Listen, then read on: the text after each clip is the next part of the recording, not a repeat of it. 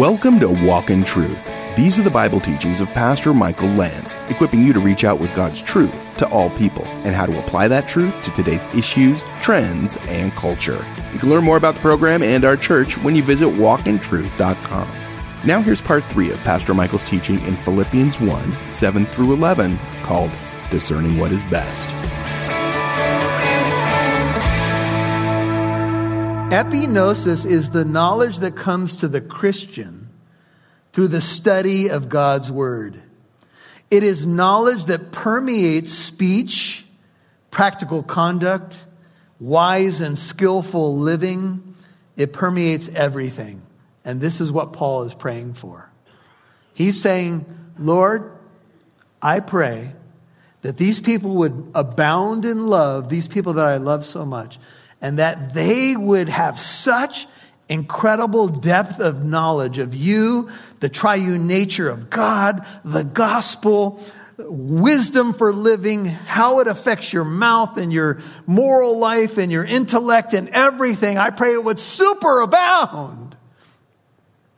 And that's why I asked the question, does this inform your prayers? It informs my prayers as a pastor. This is what I should be praying for the church. This is what I should be praying for you. Now, I know that you know some of you are on the prayer chain and we get bombarded with so many different prayer requests, but I would challenge you to maybe start with a small prayer list and begin to pray that the Lord would do this in people's lives, because this is what we need.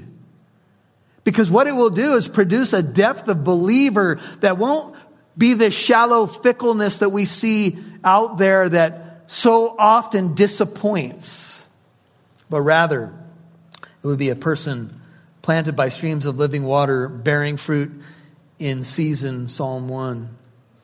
This is Paul's intercession. And it's not unique. If you flip over to Colossians, which is the next book to your right, Colossians one, just watch this once again in a prayer. Colossians one, look at verse nine, just a couple pages to your right. For this reason also, since the day we heard of it, one nine of Colossians, we have not ceased to pray for you and to ask that you may be filled with what? The knowledge of his will in all spiritual wisdom. Here we have the, the same ideas and understanding.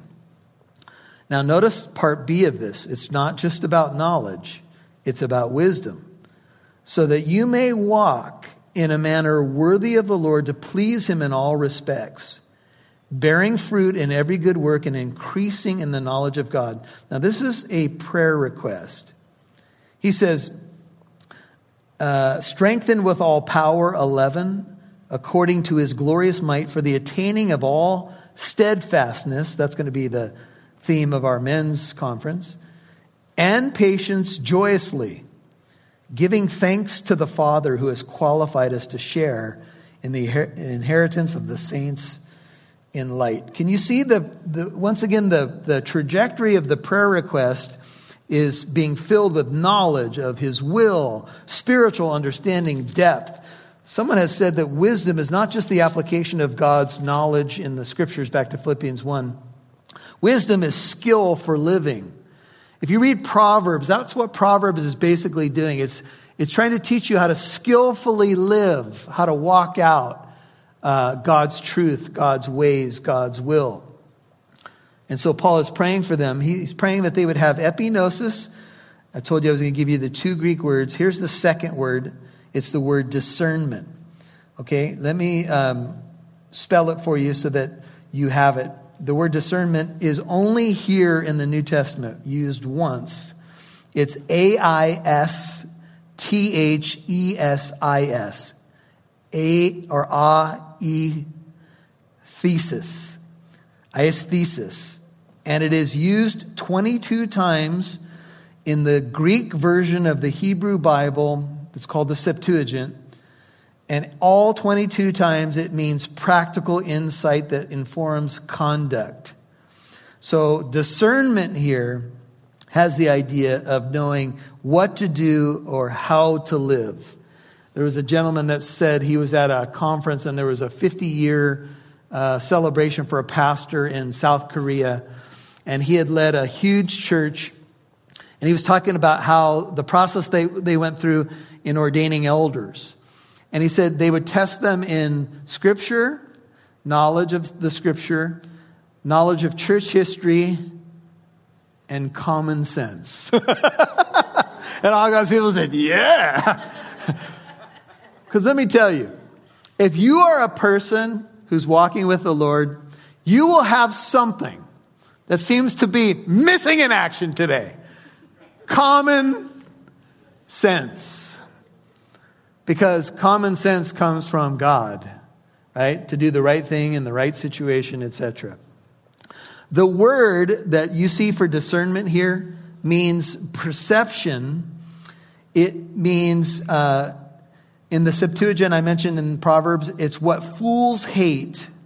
And it comes, we get an English word aesthetic from it. Now get this. This word discernment is defined as pertaining to a sense of the beautiful or to the science of aesthetics. So walking out kind of one of the linking words. It's having a sense of the beautiful characterized by a love of beauty. It pertains to or involves and is concerned with the emotion and sensation as opposed to pure intellectuality. So it has the idea of a sense more than just uh, head knowledge. It's a directional word. Discernment is about direction. So here's what Paul prays. Let's put, put a bow on it now. He prays for deep, precise knowledge of the Godhead, salvation, the essential truths of the historic Christian faith, and prays also for discernment on how to walk it out. That's a prayer. Amen? Amen. That's a prayer. And I'll tell you, this is a good prayer to pray for us. Um, one, one scholar puts it this way. He's talking about love and how this all marries together. And he says, in the definitive examination of love, uh, commenting on this passage in the New Testament's most profound and precise treatment about the influence of agape from the intellectual and moral point of view in this world and the next. It's kind of a partial quote here, but basically what he's saying, the scholar is saying, is that Paul here in the use of agape is giving us a window into the influence of Christ's love on the intellect and on the moral beauty of the world. Moral beauty comes from God. To wait on God's timing, to do things God's way. It does take some sacrifice, but there's a beauty to sacrifice. There's a beauty to understanding that Christ wants to live in you and through you. It is more love, more power, more of you in my life. It's a limitless abundance. It's a unremitting geyser of love to God and to others. This is R. Kent Hughes. He says, our existential postmodern culture is very sentimental about love. We've heard it from the sixties on. All you need is love. Da-na-na. As if other-directed goodwill is the answer to life. A modern proverb says love is blind, suggesting that blissful ignorance is part and parcel of love. Frank Sheed gave us a prophetic word for such foolishness. He says, a virtuous man can, may be ignorant, but ignorance is not a virtue. It would be a strange God who could be loved better by being known less. Love of God is not the same thing as knowledge of God. Love of God is immeasurably more important than the knowledge of God. But if a man loves God and knows a little about him, he should love God more for knowing more about him. For every new thing known about God is a new reason for loving him, close quote. Here's, here's the contrast that's being drawn. The world will tell you, love is love, and as long as you love, then everything's cool. But here's the here's the truth. Love must be directed in the right way. There's there we even have some laws that say, and these laws are being pushed more and more now, there's certain people you can't love Know what I'm saying? Like underage individuals, for example. But people are even trying to push those laws right now. So love must be spirit-directed.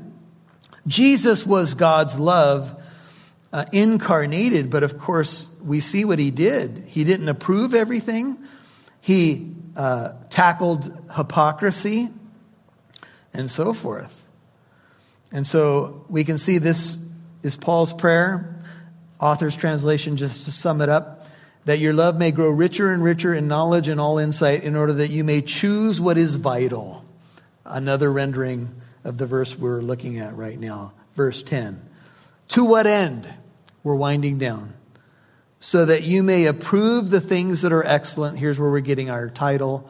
If you have an N I V, so that you may be able to discern what is best, in order to be sincere and blameless, literally against the day of Christ. So that you may be able to discern what is best, verse ten, N I V. Choose what is vital or essential, that's an author's translation, and be pure and blameless until the second coming of Jesus Christ, or what's called the parousia. If you have a New Living, it reads this way, verse ten, I want you to understand what really matters, so that you may live pure and blameless lives until the day of Christ's return. The New King James says to live in a way without offense. Now, just to give you an idea of what this language basically means, kind of building one idea on top of another, is Paul's prayer is that you would understand in your life what really matters. And I will tell you that over the years, I've watched a lot of people, unfortunately, figure this out way, way late. You'll hear more from Pastor Michael in a moment. Just so you know, we have a free apologetic event coming up, and we would love it if you would join us. They're called six thirty-three, and that's based on Matthew six thirty-three. Pastor Michael invites special guests, professionals in their fields, to talk about hard topics that affect the culture. On July seventeenth, Doctor Craig Hawkins will be doing a talk on the origins of the Enneagram. Learn more when you visit walk in truth dot com or download our free Living Truth app. Producer Rob Newton here, and on behalf of Pastor Michael and the Walk in Truth team, thank you so much to our financial and prayer partners. Whether you have given a one-time donation or you have become a monthly partner, you have contributed to our mission to reach out with God's truth to all people and helping listeners like you apply that truth to today's issues, trends, and culture. You've heard that before, right? Well, we mean it. Thanks to our financial partners, we have added three new radio stations. Our prayer is to bless our new listeners the way we have hopefully been a blessing to you. If you're a longtime listener, would you please consider becoming a five dollars a month partner? That may not seem like much, but every little bit makes it possible for us to continue our broadcasts, podcasts, and free apologetic events. Please become a partner giving at least five dollars a month. Visit walk in truth dot com to donate or call eight four four, four eight, truth. That's walk in truth dot com or call eight four four, four eight, truth. We'd love to see who's listening, so please connect with us on Facebook, Twitter, or Instagram. Just do a search for Walk in Truth Show. Now, back to Pastor Michael Lance right here on Walk in Truth. Is Paul's prayer is that you would understand in your life what really matters. And I will tell you that over the years, I've watched a lot of people, unfortunately, figure this out way, way late. Do you know what really matters? Do you know what's really going to last when it's all said and done? Do you know what crown you're going to lay at Christ's feet? It's not going to be how much money you made. It's not going to be your trophies that are now probably in your garage somewhere. At least they are for me. You know what it's going to be? You're going to lay, you know what you're going to lay at Christ's feet? People that you influenced for the gospel. People are going to be your crown. If you want to check me on that, it's First Thessalonians two nineteen. People will be your crown. What you will offer to God on that day is people. People that you influenced for the gospel. People that you led to Christ. They will be your crown. And so Paul says, I, I want you to understand. I want you to Dokimazo is the word here. I want you to prove out, scrutinize, as if the testing of metals, testing what's really important, seeing the quality of something. The word translated discern in classical Greek refers to testing something or someone. Get this. It's a technical word for testing money to determine whether or not it's counterfeit. And it also occurs in a political context for testing of a candidate for office, political office. That you may approve, dokimazo, that you would test all things and hold fast to that which is true and good. Forget about the rhetoric. Forget about the other stuff and go to the substance of idea and life and how someone actually lives, not what they are squawking from a microphone. You understand what I'm saying? This is the discernment of a believer, spilling over to every area of life, because we know that it, it has to do with our relationships. You and I, Paul is saying, I'm praying for the Philippian church, I'm praying for the Coronian church, that they would know, that they would discern between good, better, and best by testing things, by using deep knowledge of God and his ways, and then test things in terms of leaders and quality uh, of how I'm going to spend my life. What job am I going to do? Where am I going to spend the next several decades? If you're younger, I would challenge you to be thinking about that against the day of Christ and to look at what's genuine, what's true. That you might be pure and blameless. Now, the word blameless means that you wouldn't, you wouldn't be a stumbling block for yourself or anybody else. Paul's going to use a running analogy in chapter three, and he's basically going to say, uh, I'm pressing on, I'm running the race, man. And I don't want anything to stumble me, and I don't want to stumble anybody else. I want to come to the end of my life and know if I stumbled anybody, hopefully that's a very small list, and I've tried to remedy that. But I've uplifted a bunch of people. That's I want to come to the end of my life and be able to sh- say that to my Lord. That, but that I would also be pure. And let me just read something to you about purity or sincerity. Sincere is an English word based on the Latin word sincera, meaning without wax. In ancient times, the biggest industry in the world was the pottery industry. Pottery varied in quality just as cars or office supplies, quoting from uh, Boyce, or household goods vary today. The cheapest pottery, pottery was thick and solid and did not require much skill to make. It's found everywhere at archaeological sites. The finest pottery was thin. It had a clear color and it brought a high price. Fine pottery was very fragile, both before and after firing, and it would often crack in the oven. Cracked pottery should have been thrown away, but dishonest dealers were in the habit of filling in the cracks with a hard pearly uh, wax that would blend in with the color of the pottery. It made the crack practically undetectable when the pottery was held up to the light, especially the sun. It was said that the artificial element was detected only in sun testing, which is literally the meaning of being pure or without hypocrisy or being unsullied. Honest dealers marketed their uh, pottery as sincera, from the Latin, without wax. I don't want to be a waxy Christian. I want to be without wax. I want to be pure, unsullied. I want to be able to be held up to the light and be seen as sincere or pure. Not that we're not going to have our flaws, because we all know we're jars of clay and the glory is housed in these jars of clay and it's all of God. But the point is, to be sincere and blameless means we there's a trajectory of our lives. And it is to be tested in the sunlight and proven sincere. And then the final prayer. Having been filled with the fruit of righteousness. We all know the nine fruits in Galatians five, twenty-two, twenty-three. Here's another one. It's called the fruit of righteousness. Some would say it's the fruit righteousness produces, but either way, it's fruit bearing, which comes through Jesus Christ to what? To the glory and praise of God. In John fifteen, Jesus talked about abiding. And he said, look, if you abide in me, you're going to bear much fruit. Your fruit will remain, and it will be to the glory of my Father. John fifteen, you can look at verses two, four, six, eight, and sixteen. It will be to the glory of God my Father, and it will prove that you are my disciples if you abide in me. Final story. Lawrence of Arabia was in Paris after World War One with some of his Arab friends. He took some time to show them the sights of the city, the Louvre, the Arch of Triumph, Napoleon's tomb, and the Champs Elysees. They found little interest in these things. The thing that really interested his friends was the faucet in the bathtub of the hotel room. They spent much time there turning it on and off, on and off. They thought it was wonderful.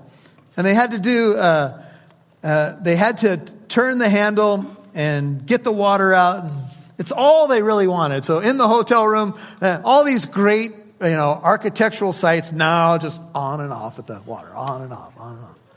Well, sometime later when they were ready to leave Paris, return to the east, Lawrence of Arabia uh, found them again in the bathroom trying to detach the faucet. You see, they said, it's very dry in Arabia. What we need are faucets. And if we have them, we will have all the water that we want. Well, Lawrence had to explain that the effectiveness of the faucets did not lie in themselves, but the, in, in the immense system of waterworks to which they were attached. He had to point out that behind this lay the rain and the snowfall of the Alps. And then this writer concludes. He says, many people are living lives that are as dry as the deserts of Arabia. They have the faucets, but there's no connection to the pipeline. Father, help us in our endeavor to walk with you pure and blameless against the day of Christ. Let our love be so abounding that it would be epignosis. It would be just with deep depth of not only understanding of you and your ways, but of discernment of how to walk them out, that we might approve the things that are best. You know, we have a lot of doors, good, better, best. We don't always know which way to go, Father. Sometimes it's confusing. But it would seem to me that the more we plumb the depths of who you are and seek first the kingdom of God and your righteousness, you'll add everything back to us. And maybe many of our questions are because we're focused in the wrong place. Help us go deeper. Help us have more discernment, so we know which way to go, we know why we're going there, and the other things that maybe we focus on too much, you say you will add back to us. You've been listening to Discerning What is Best, Part two on Walk in Truth. That's Pastor Michael's teaching in Philippians one, seven through eleven. And if you missed any part of today's program, you could listen to Walk in Truth on our free Living Truth app or wherever you get your podcasts. Hey, we'd love to connect with our listeners. That means you. You can email or send Pastor Michael and the team here a letter. We love mail. You can get all the contact information at walk in truth dot com. That's walk in truth dot com. But our email address is contact at walk in truth dot com. That's contact at walk in truth dot com. And here's our mailing address. Are you ready? You can write Pastor Michael at P O. Box twenty sixty-three, Corona, California, nine two eight seven eight. That's P O. Box twenty sixty-three, Corona, California, nine two eight seven eight. Now here's Pastor Michael with a final word. Well, hey, this is Pastor Michael, and I would love to invite you. I am inviting you to our Sunday services here at Living Truth Christian Fellowship, where I serve as senior pastor. It is a wonderful church, a loving, worshiping community. And the teaching that you hear uh, right here on this radio station or through the podcast is from the pulpit of Living Truth Christian Fellowship. And uh, we've been going through the incredible book of Philippians, and we are always teaching through the Word of God so that you can grow in your most holy faith. Now, the service times at Living Truth are eight thirty and ten thirty a.m. each Sunday morning. By the way, if you have a Spanish-speaking family member or friend, we have added a one o'clock Spanish service. It's our third service at Living Truth. We just launched it on June the twenty-sixth. We're really excited about that. So if you have Spanish-speaking friends or family, if it, that's really their first language, a new service time at one p.m. The normal morning services, eight thirty a.m., ten thirty a.m. The church is in Corona, one thousand nine Arsenal Way in the city of Corona, right off the ninety-one freeway and Lincoln Avenue. Would love for you to come and bring your family and friends, worship with us in spirit and in truth. Come and say hello. I would love to meet you. Tell me that you're a radio listener, and uh, we'll split a donut maybe. God bless you. And we we pray you have a great weekend. Make sure you're serving the Lord in church. We'll see you soon. God bless.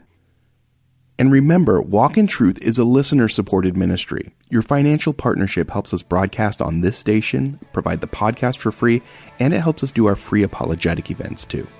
Please consider becoming a monthly partner of at least five dollars a month. You can donate at walk in truth dot com.